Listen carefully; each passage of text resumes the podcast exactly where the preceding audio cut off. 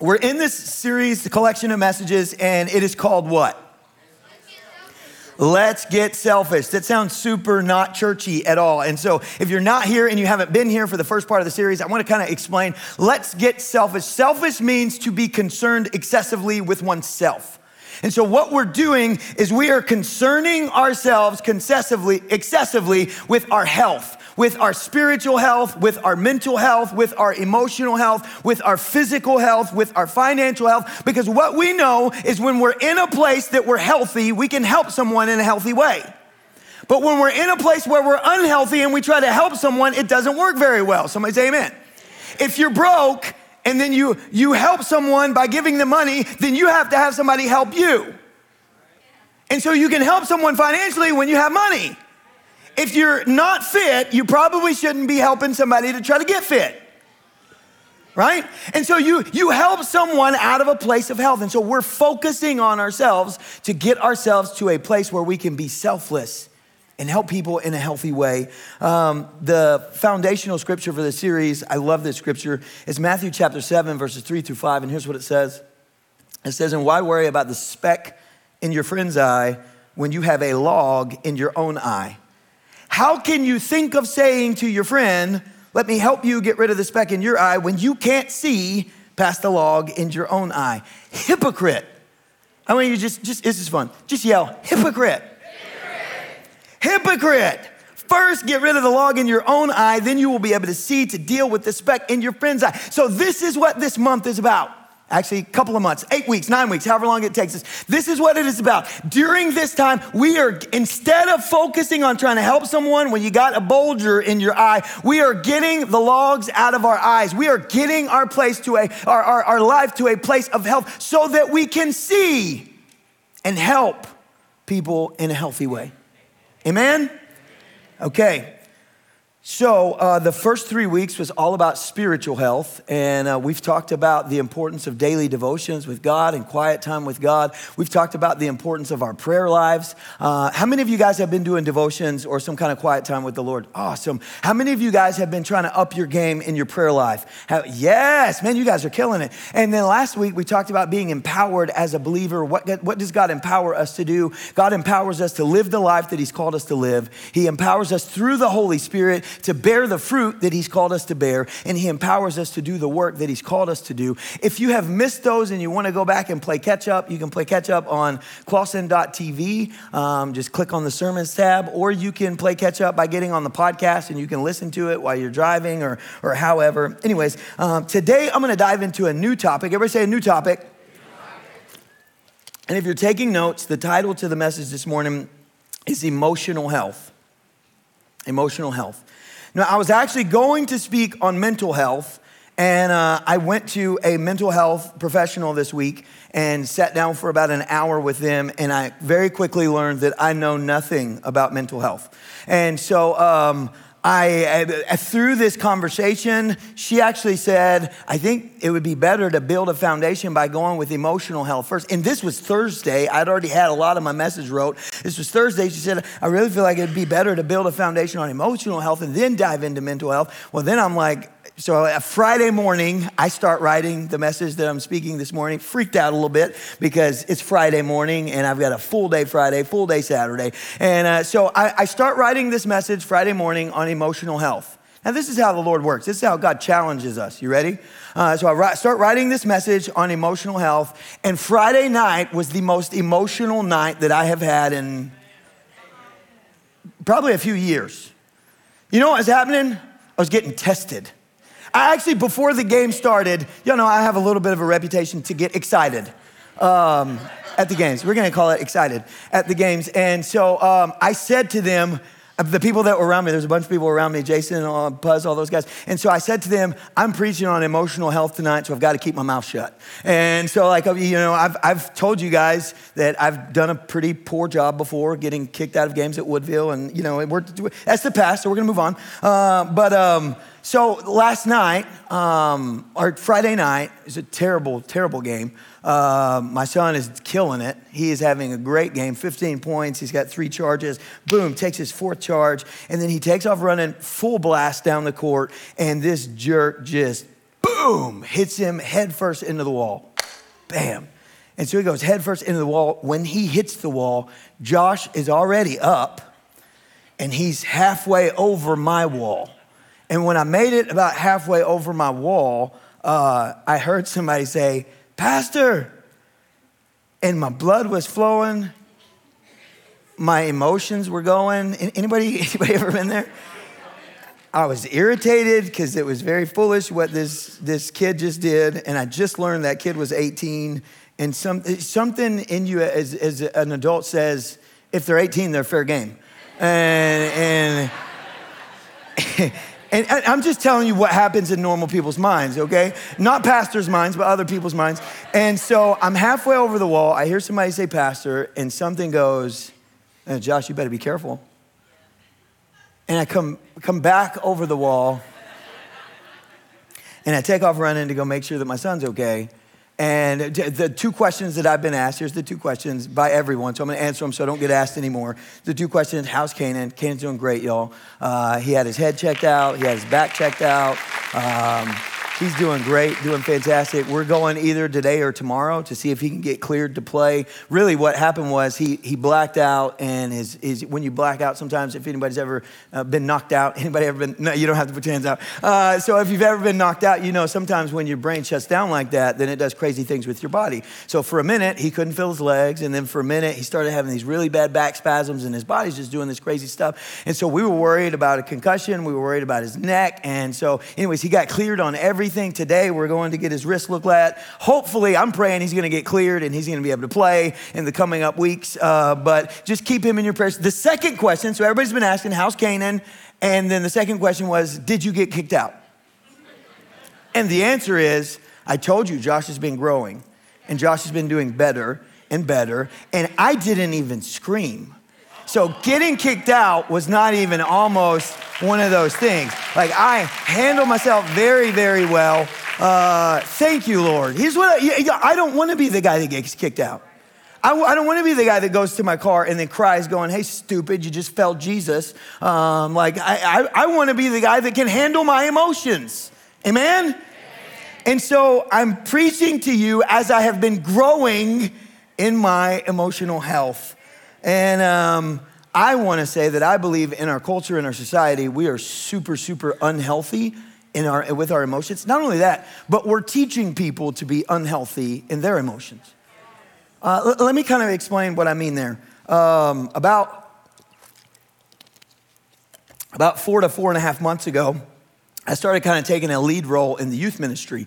And uh, when I do youth ministry, like there are going to be rules you're gonna follow those rules, and then this is fun. Here's what happens I actually give the rules, and then I say, if you don't like them, and everybody screams, stay home. Stay home. If you don't like the rules, stay home. I don't care that you don't like the rules. If you don't wanna follow the rules, stay home.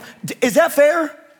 That's fair, okay? And so I'm given the rules one, one evening. And so one of my rules, because the, the boys that, a lot of the boys that come, they want to put their hoods on and then tighten their hoods real fast. Like, like they don't want to walk around like this. They look dumb, but it's kind of a thing nowadays. And then what happens is they put their earbuds in and you can't see that they're, they're listening to ear. They're not listening to the worship music. They're not worshiping. They may even have their hands up as they're listening to some stupid thing in their ears. And, uh, and so when the preaching's going on, so what I say is there's no hoods on in the youth ministry during the worship and the preaching time. You can wear them during the game time, you can wear them at other times, but during the worship and the preaching time, you can't have your hood on. And so, and so I give all the rules and we scream, you know, if you don't like it, yeah, stay home. And uh, so then there's this little, probably 13 year old girl. She's right over here, and she's still got her hood on.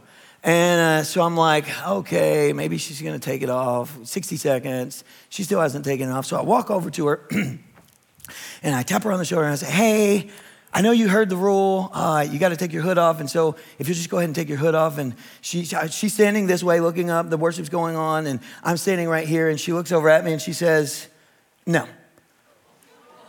And then she turns back this way. I don't know why, but sometimes that will get you emotionally unhealthy. right? And so tap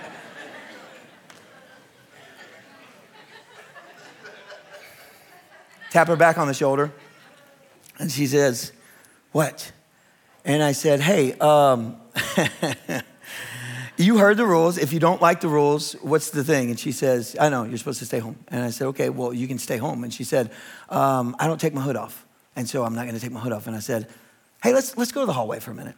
And so we go off into the hallway, and, um, and I say, Okay, look, uh, here's the deal. I'm not saying you have to take your hood off. I'm saying if you wanna be in that room, Everyone follows the same rules in that room. And she says, I don't take this hood off for anyone because this is my emotional support hoodie. And I thought, holy cow, is this where we're at? Like, is, is, and so I thought for a second, like, surely they make her take the hood off at school. And so I said, well, no, no, when you go to school, you got to take your hood off. And she said, no, no, no, this is my emotional support. My mom knows it's my emotional support hoodie. My doctor knows it's my emotional support hoodie. My, the school knows it's my emotional support hoodie. I get anxious when I'm, when I'm in a group of people, and so I put my hoodie on. It's my emotional support hoodie. And I thought, Josh, if you do this, you're going to get canceled by everyone. And I said, okay, okay. Hey, let me tell you a story. I said, when, when my daughter was a little girl, uh, she had an emotional support blanket, and she went everywhere with her blanket. Like, this is a big deal for my daughter when she was little. I remember one time we were on a trip and I had drove an hour and a half and we forgot her blanket and daddy turned back around and drove an hour and a half to go get that blanket. You know why? Because I knew Emmy wasn't gonna sleep without that blanket. And if Emmy wasn't gonna sleep, daddy wasn't gonna sleep. And I wanted to sleep. And so I drove back and I got that blanket. Uh, but when Emmy turned five, she was gonna have to start going to school. And we decided in our home when she turns five and she starts going to school, we're gonna have to take the blanket, okay? So the first week, um, we let her go to school with the blanket kind of to see how many kids were going to go with blankets. And, uh, and the second week, we said, okay, Emmy, uh, you're only going to be able to take your blanket two, th- two days this week. And from now on, you're going to, after that, you're going to have to go to school without your blanket.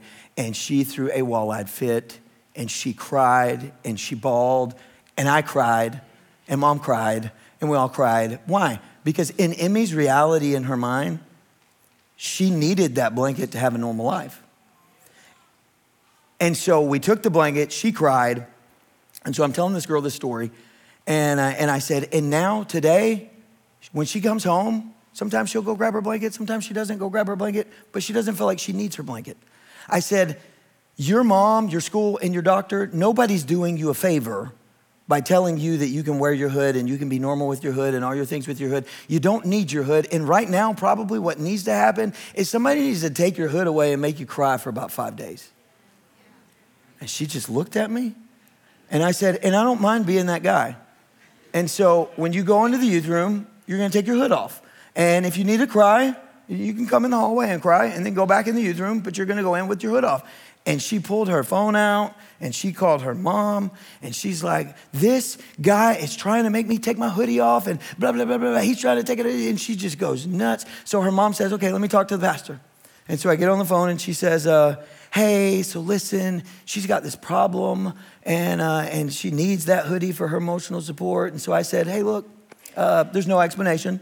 You don't need to explain to me. Here's what you need to know these are the rules, and this rule goes for every single person.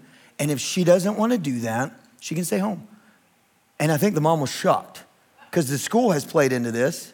Uh, everyone else has played into this. And now, uh, now in that girl's reality, she needs that hoodie because everyone has told her that she needs that hoodie. In order for you to live a normal life, and when you're around the world and in the world, you can just put your hoodie on and you can hide. That's what they've told her, whoever's told her, okay? And so her, her mom goes, Okay, can I talk to her real quick? And I said, Sure. So I give her the phone and I hear her and she says, You take that hoodie off of your head and go into the youth room right now.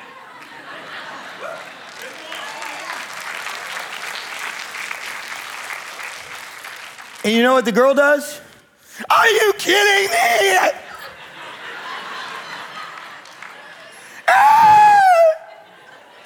13 year old, no kidding. And then she slams the door to the youth room and goes in the youth room. And two weeks goes by and she comes back to church and we never had another conversation about her hoodie. You know why? Because in her reality, she felt like she needed the hoodie. But when somebody actually brought it to her attention that you are very emotionally unhealthy if you think that you need a hoodie, then she begins to realize the reality that was her reality is not actually reality. Okay, so now we're gonna dive in. Would you agree with me that in our society we are super unhealthy in how we deal with emotional uh, uh, health? Um, we're not helping people we're crippling them and giving them crutches. And, you know, I, just, I was just thinking about this all together. If it's warm in him in here, is it warm in here? Okay, let's maybe bump something on. Help, help me out. I'm dying. But if somebody else is cold, may, I don't know. Uh, do something. Um, so I want, I want you to listen to me because I want you to hear my heart. Okay? A few years back, we decided that we're just going to give trophies to everyone. Win or lose, everybody gets trophies. You know what? You know what kind of adults comes out of that? adults that feel like whether I work or I don't work, I should get a paycheck. And, then a few years ago, when everything was going crazy, Madhouse, BLM, so rallies going on, burning things to the ground, presidency's crazy, all the things are crazy. Then we had colleges open up to be areas for students, college students, to go and cry. And I thought, are you kidding me? We're supporting the most unhealthy junk I've ever seen in my life. You know why it's unhealthy? Let me tell you why it's unhealthy. Because we live in a world where real life hits us. and real life hurts my feelings. Man, you guys are quiet. I need some help. It doesn't hurt your feelings? Real life hurts my feelings. And so the goal is not to find a crutch to find yourself and make yourself normal in real life. The goal is to make it to where you can control your emotions so that you can live a healthy life. So let's dive in. I really have four things that I want to discuss with you. Number one, the first thing is what is emotional health? What is emotional health? I learned a lot this week, and I'm going to try to give it to you in a way where you can walk with me because emotional health and mental health really overlap each other, but they're not exactly the same thing. So, what is emotional health? Emotional health is about how we think and how we feel, it's about our sense of well being, our ability to cope with life's events, and how we acknowledge our own emotions as well as the, the emotions of others. Our, if you could put it down to this, I would say our emotional health is all about how we think in our mind. How you think is important. We see that biblically. Proverbs chapter 27, 23 and verse 7 says, For as a man thinks in his heart, so he is. Wow, that's powerful. Proverbs 4 23 says, Be careful how you think, because your life is shaped by your thoughts. If you think you can or if you think you can't, you're right. What you think is important. What you believe determines who you are. Think about that. What you believe determines what you can be. What you believe determines who can go with you, how much money you can make. What you believe is important. And to be emotionally healthy is about learning how to control or even change what you believe, what you feel, and what you think, and learn how to cope with the events that go on in your life. So, then how do we get to a place where we are emotionally healthy? If we find ourselves in a bad place, how do we come out of that bad place? How do we shift that? How do we shift those mindsets? That's what we're going to be talking about today. And um, how have we got to this place? How have we got to this place where we need, we need something like this to cope in society? I think that's a good question. And this has everything to do with how a person sees themselves in the world. If I see myself as being incapable of living in life without this, then in my reality, even though it's dumb, in my reality, I need this to cope. If, if, if I, if, okay, it is a big world that we live in. Sometimes the world is scary. And if I need this, what this becomes is a crutch in my life of something that I need in order for me to feel normal. Amen? Then this attachment becomes this crutch in my life. How do I perceive the world? Uh, and, and, and how do I transition into a world without this thing? Man, that becomes crazy. But I have to take my, when, when this becomes a crutch, then I have to take my normal with me everywhere that I go. I need this. I need this. And so it has become, uh, I feel uh, vulnerable and afraid and anxious. Y'all, this is real stuff. This is deep stuff. This is stuff you got to be careful with when you're preaching. And to be honest with you, I think a lot of us have felt like this is a joke. It is not a joke. It's not a joke. This is serious. Is it healthy? No, it's not healthy. Let me ask this Is this God's will for my life? No.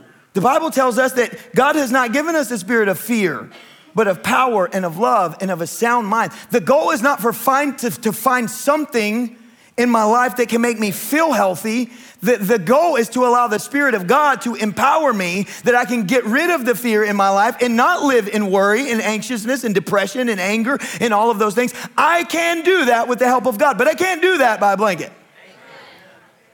Amen? So, this perception of this person becomes their reality. And then when you snatch the blanket out of their hand, what happens is um, they have a meltdown, which is what happened with my daughter, right? Now, I want you to imagine with me do you feel like it would be healthy for us to have a bunch of 30 and 40 year olds going to work with blankets? Okay, so what we did in our society was because tons and tons of kids Anybody have a, a child that needed their blankie when they were young? Okay, I see tons of hands. Tons and tons of kids grew up in this, and we healthily helped them by taking away the blanket. Now in our society, what we're doing is we're giving blankets back. Oh, you can't you can't help cope? So here's your emotional support dog. And here's you a toy to take with you to school. And here's you an emotional. I always ask the question like, what happens when the dog dies? What happens when they lose the toy?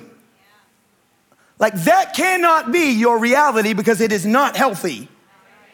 So we've dug into what emotional health is. It really has everything to do with how you think, what you believe, what you think about yourself and the world around you, and then we're gonna dig into how do we shift that. Number two, the second thing that I want you to understand, I think this is so important. Number two, God cares about your emotional health. Have you ever heard somebody say, Well, God just doesn't care how I feel? I want to show you in scripture where that is not an accurate statement. So stop yourself from saying that in the future because God cares how you feel. Now, I want to go all the way back to the beginning in Genesis. Genesis chapter 1 and chapter 2. What happens is God forms uh, the earth, and uh, in the beginning, God created the, her- the heavens and the earth, and He forms everything. He makes the man and the woman, He places them in Eden, and uh, man, they are just running around naked, having a good time right? Nobody thought that was okay. Never mind. That's the perfect world. I mean, you go to jail if you do that nowadays, but in the beginning, that was the perfect world. So they're running around having a good time. And then all of a sudden, Eve is tempted to disobey God. I want you to watch this. She's tempted to disobey God. She gives into temptation. At this moment, everything emotional had been healthy. Their thoughts were healthy. They were aligned with God. They were doing what God created them to do. And then at the moment that they disobeyed God, she took a bite of the whatever kind of fruit it was. Here's what the Bible says in Genesis chapter 3. I want to read verses 7 through 10. It says, At that moment, everybody say, that moment. Their eyes were open and suddenly they felt shame at their nakedness. Listen, I want you to understand this. The world around them had not changed. God had not cursed the ground yet. You could not make an argument that the world had changed, okay? But their perception of the world completely shifted. It completely changed. Boom, guilt hits me. I was running around naked with no shame. Now I'm looking down and I'm like, oh. And so what do they do? The Bible says, listen to me, this is so important because this is what we do. The Bible says that they felt shame and guilt and they took off and they went and found a fig tree and they began to pull the, the, the, the, leaves off the fig tree and they sewed the leaves together to try to hide their guilt and their shame and they couldn't hide it. You know why they couldn't hide it? Because the Bible says that God comes down into the garden and what do they do? They run off and hide. Why are they hiding? Because they're full of guilt and shame. They run off and hide. And then we're gonna, we're gonna keep going. Let's see Uh, when the cool evening breeze blows, the man and his wife heard the Lord walking in the garden, so they hid from the Lord God among the trees. Why did they hide? Because they, they couldn't figure out how to handle their emotions.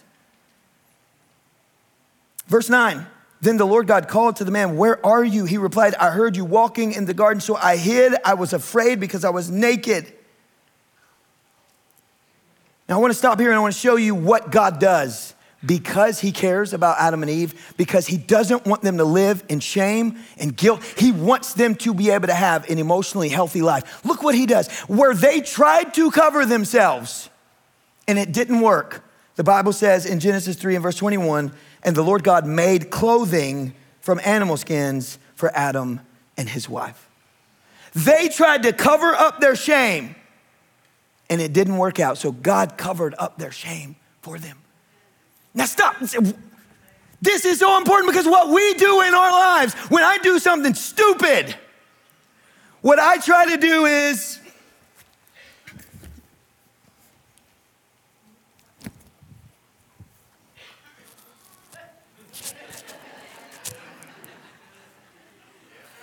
as long as nobody can see me, I realize it was dumb, but I'm, I'm covered in something. When, when we do something stupid, what we try to do is we try to cover it up with something that cannot be covered. We cannot cover it up. And so when we hold on to this thing and we try to cover it up ourselves, we continue to live with guilt and shame and guilt and shame and walk around. And when the presence of God comes, we're hiding. It's time to go to the bathroom. Amen? And God is saying, I don't want you to live that way. I love you and I care about you so much that you can bring your guilt and your shame to me, and I will cover you with my presence. And then you can walk out of here in a healthy place. Somebody say, Thank you, Jesus. Mm. He did not run from their nakedness. He did not run from their guilt. He did not run from their shame. He addressed their shame. This was his first involvement in showing us that he cared about our emotional well being. And just as he cared about theirs, he continued to care about it all through scripture, and he cares about yours today. In Psalm chapter 30, verses 11 and 12, the psalmist says, You, he's talking to God, you have turned my mourning into joyful dancing. You have taken away my clothes of mourning and clothed me with joy, that I might sing praises to you and not be silent. Oh, Lord my God, I will give you thanks forever.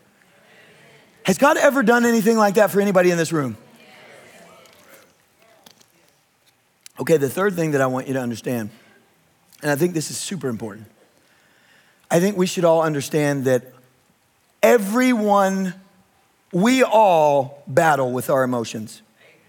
And if you say, no, no, no, I don't battle with my emotions, I would say you are just confused.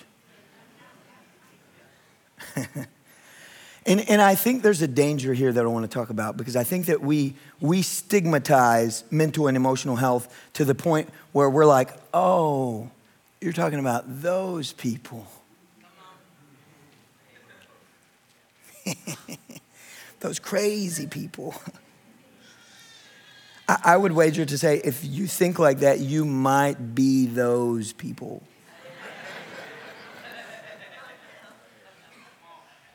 What are you saying, Pastor? I'm saying everyone in this room struggles with our emotions. And it's really hard in our society because here's what we do in our society. We really have these two, like these two groups on this side of the, the line. I'm gonna say, I don't know what the line is. On this side of the line, you have people that are like, you should just suck it up, buttercup. Like their kids are coming up, they're trying to learn how to deal with their emotions and all the things that go on. Well, you just suck it up. Well, Dad, I'm dealing with depression. Well, maybe you should pray better. Maybe you should go to the Lord. Isn't that what we've done a lot of times in the church? Yo, that's crap. Let's just call it what it is. It's, it's, it, well, I'm, I, that's what people that think that they're super spiritual say. You should just pray more. And, and then on this side, that is super unhealthy. That's not accurate. That should not be how it's done. And then on this side, you have people that are like, oh, we should have cry rooms in the schools. So when kids got their feelings hurt, they can just go in there and cry all they want, and they should be able to take their blankets and have their hoodies and bring their dogs and just every, you know, whatever they need. Yo, that's unhealthy, but this is unhealthy too. And so there's this challenge because of the society. If you're in that group, you get blasted. And then if you're in that group, you get blasted by that group. And so um, I think the question becomes how do we live a healthy life emotionally?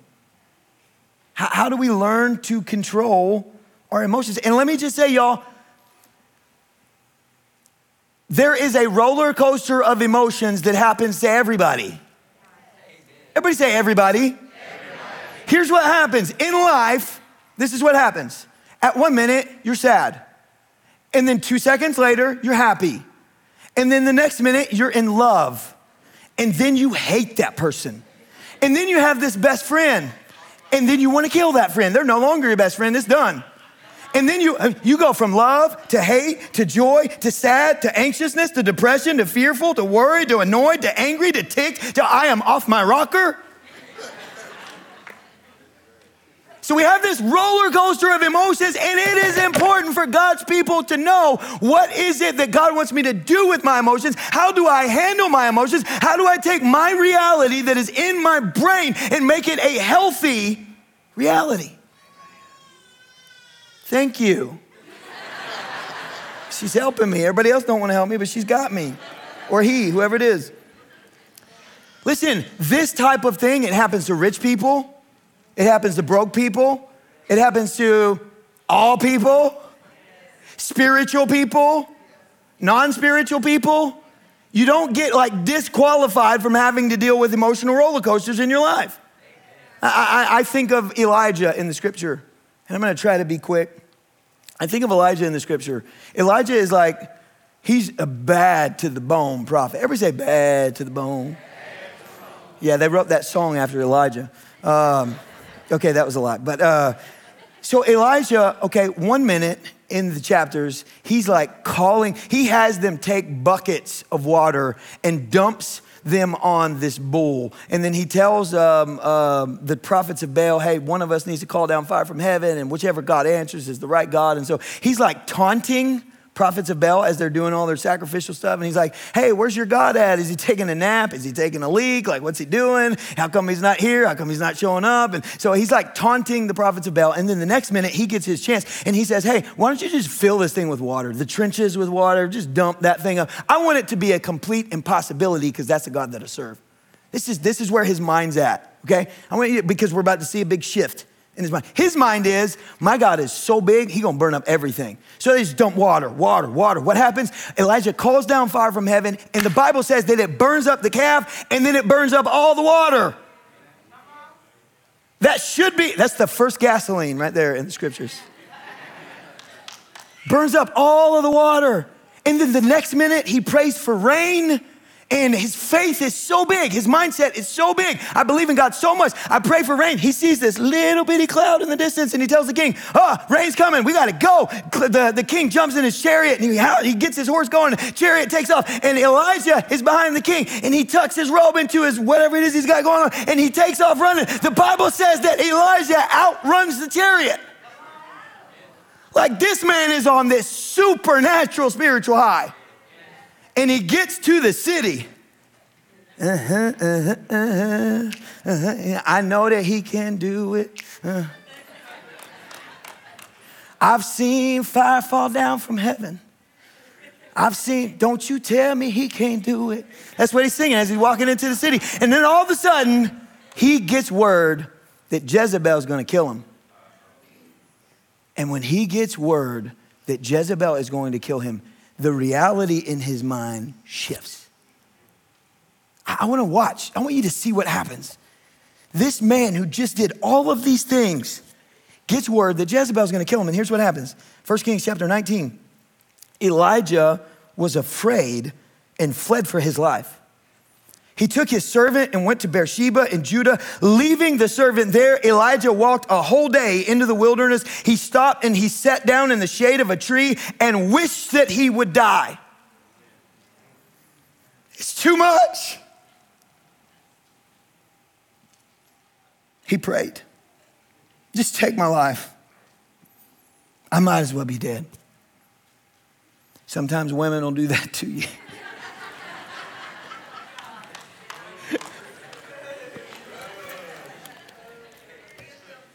Okay, let's take that, let's take that off of there. Um, that was a joke. Um, listen, listen, what, what, what, here, why did I tell you all of this? I told you this because you need to understand you are not exempt. You're not exempt.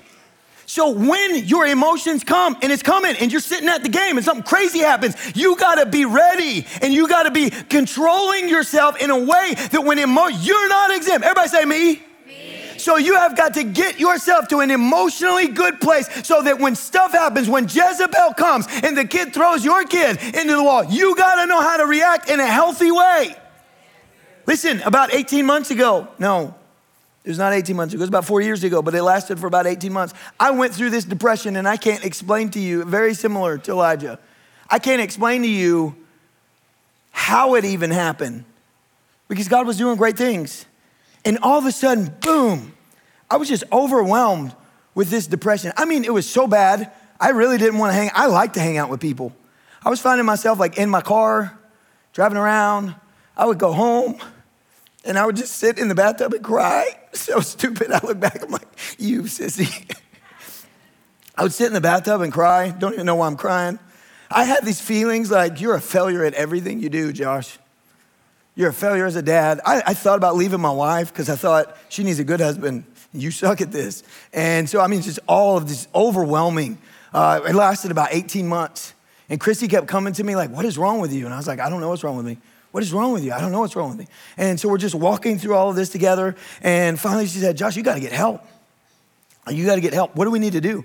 And I said, I don't know. I don't know what's wrong with me. I just, I'm down. I, I just, I, I had wrote out resignation letters. I thought the church needs a better pastor. My wife needs a better husband. My kids need a better dad. I just suck at everything. And, uh, and so that's, that's my mindset. How I got there, I can't even explain to you how I got there.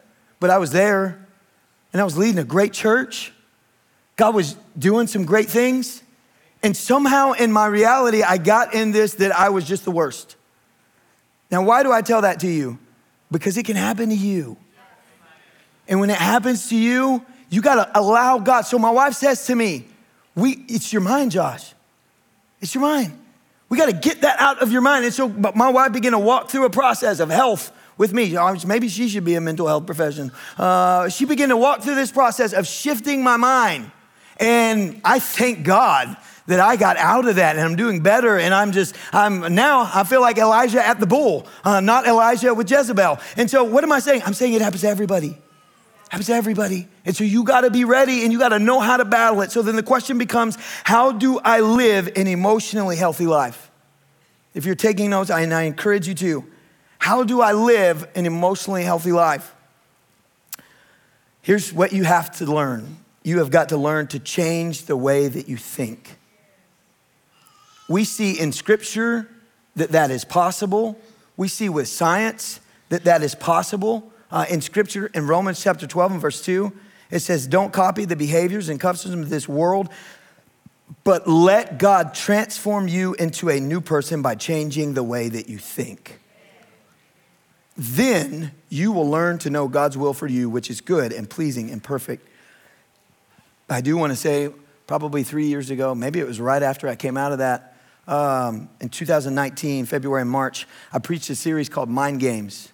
Anybody ever feel like the, the, the, there's just games going on in your mind? And so, if, if I'm speaking to you today and you would like to become more emotionally and mentally healthy, I encourage you to go back in our, on clawson.tv. You can go back to February, and March. series is called Mind Games. I'm talking about um, the battle that goes on in your mind, winning the war in your mind, retraining your brain, retraining your mind, uh, peace of mind. And so I just encourage you to go back to that. Um, but so in scripture, we see that it's possible to change your thinking. In science, we see that it's possible to change your thinking. And, and I talk about this a lot in that series, but we have, I believe they're called neurological pathways that are in our mind. Did, did I have anybody as a kid, like you would ride your bicycle places? So when I was a kid, I lived in Carthage, um, and I rode my bicycle to school. And uh, so what I found was I would take my bicycle and park it in the same place every day. And then whenever I would leave in the morning, I would ride the exact same route out of our yard. And after about three or four months of me riding this route out of our yard, the grass stops growing in the route that I'm riding, and there becomes this path. Okay? And so then I rode the path, got over on the other side of the road, and rode through somebody else's yard, and I created a path. And then what you notice is the neighborhood kids see the path, and you're not the only one now that's riding on the path. Everybody's riding on that path. That's power, y'all.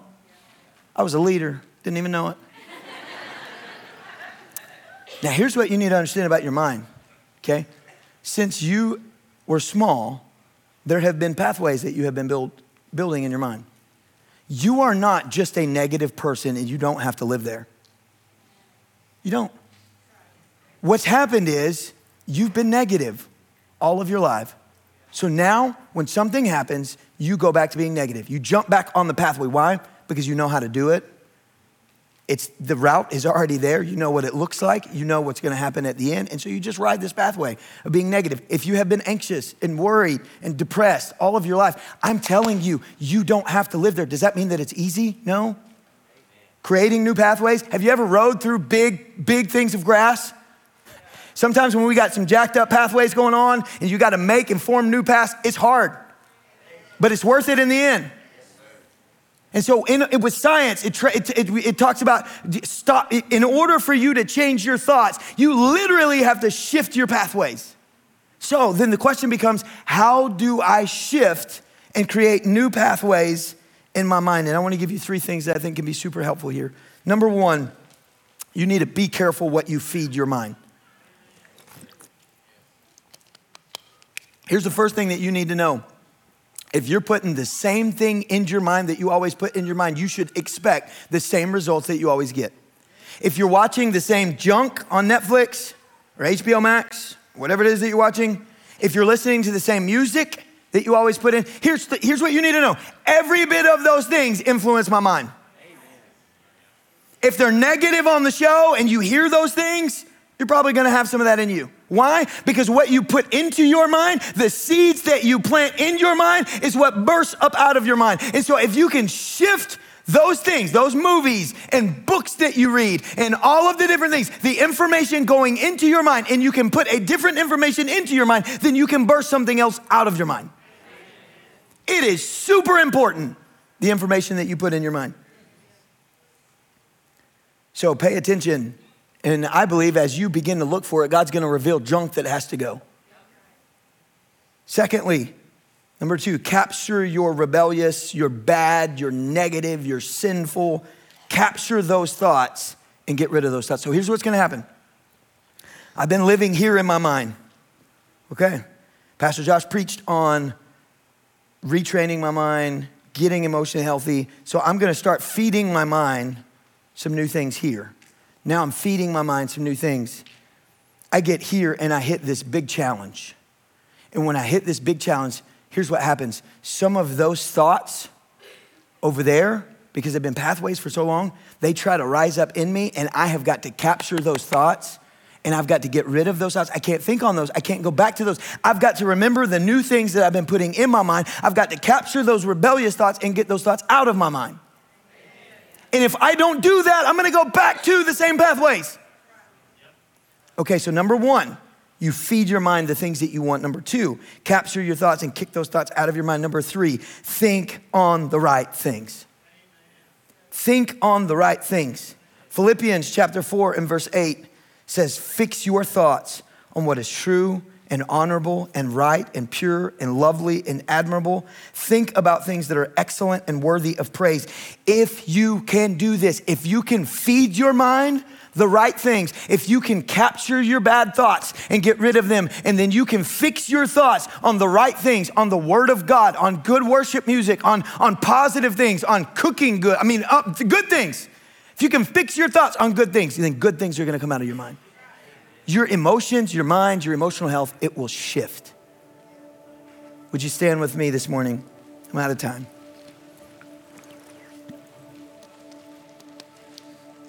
I've been praying about what God wants to do today, and I really felt, I really felt like the Lord said to me, I want to free people from mindsets and emotions that they have attached to themselves. Now, I, I, I want you to stay with, with me real quick. I believe that there are people in this room that you have for so long just said, I'm just a negative person. That's who I am. And I believe that God is saying, that's who you choose to be. And you don't have to choose that. And if you want me to free you of it, I will today. I believe that there are people in this room that you have just felt like anxiety is just gonna be a part of your life. You take a pill to fix it, you got a dog with you, whatever it is that you need, and it's just gonna be a part of your life. And I believe the Lord has spoke to me and said, You're choosing that. You're choosing that because of what you're allowing in your mind, whether you, how you're handling it. I wanna free you of it today. Depression, I wanna free you of it today. Now, is it gonna be easy moving forward? No, because your thoughts are gonna wanna try to go back. But I believe with all my heart today, God is going to break emotional chains, mindset chains off of people, and then it becomes your choice. The supernatural part is done. The devil no longer has attachments to you. Now it becomes your choice. So, what do you do? I feed my mind the right thing, I capture the wrong things, I get rid of the wrong things, and then I think about the right things. Would you bow your heads and close your eyes? Altar team, would you step out and come right now? Come and get ready to pray. Listen, if, if I've been speaking to you today, and maybe just now, as I said, I believe that there are people that are here that you have attached things to your identity, and today God is saying, No, no, no, I wanna free you from that. I wanna free you from that lie because it's a lie. That's not just who you are. That is not who God created you to be. You don't have to be depressed. You don't have to be anxious. You don't have to worry all the time. You don't have to, whatever it is for you. You don't, you, I'm just an angry person. No, no. You don't have to be. You can learn how to handle your emotions. God can free you from that chain of holding that onto your DNA and your identity. Every head bowed, every eye closed. If you're here today and you believe the Holy Spirit is speaking to you, and you would like to get prayer for something to be broken off of you, or if you're here today and maybe you're here today and you are not following the Lord and you say, I want to follow him today, I want to get my life back on track. Maybe you're here today and you need a supernatural touch. I know somebody said earlier that they were here because they, they would like to pray for healing. If you're here and you need a supernatural touch from God, we believe that God is our healer, and all the people of God shout, Amen. If you're here today and you need a work of the Lord in you or on you, as we begin to sing this song, would you step out and come right now? Come on, step out and come. So God wants to free you of something, He wants to heal you of something. Step out and come right now.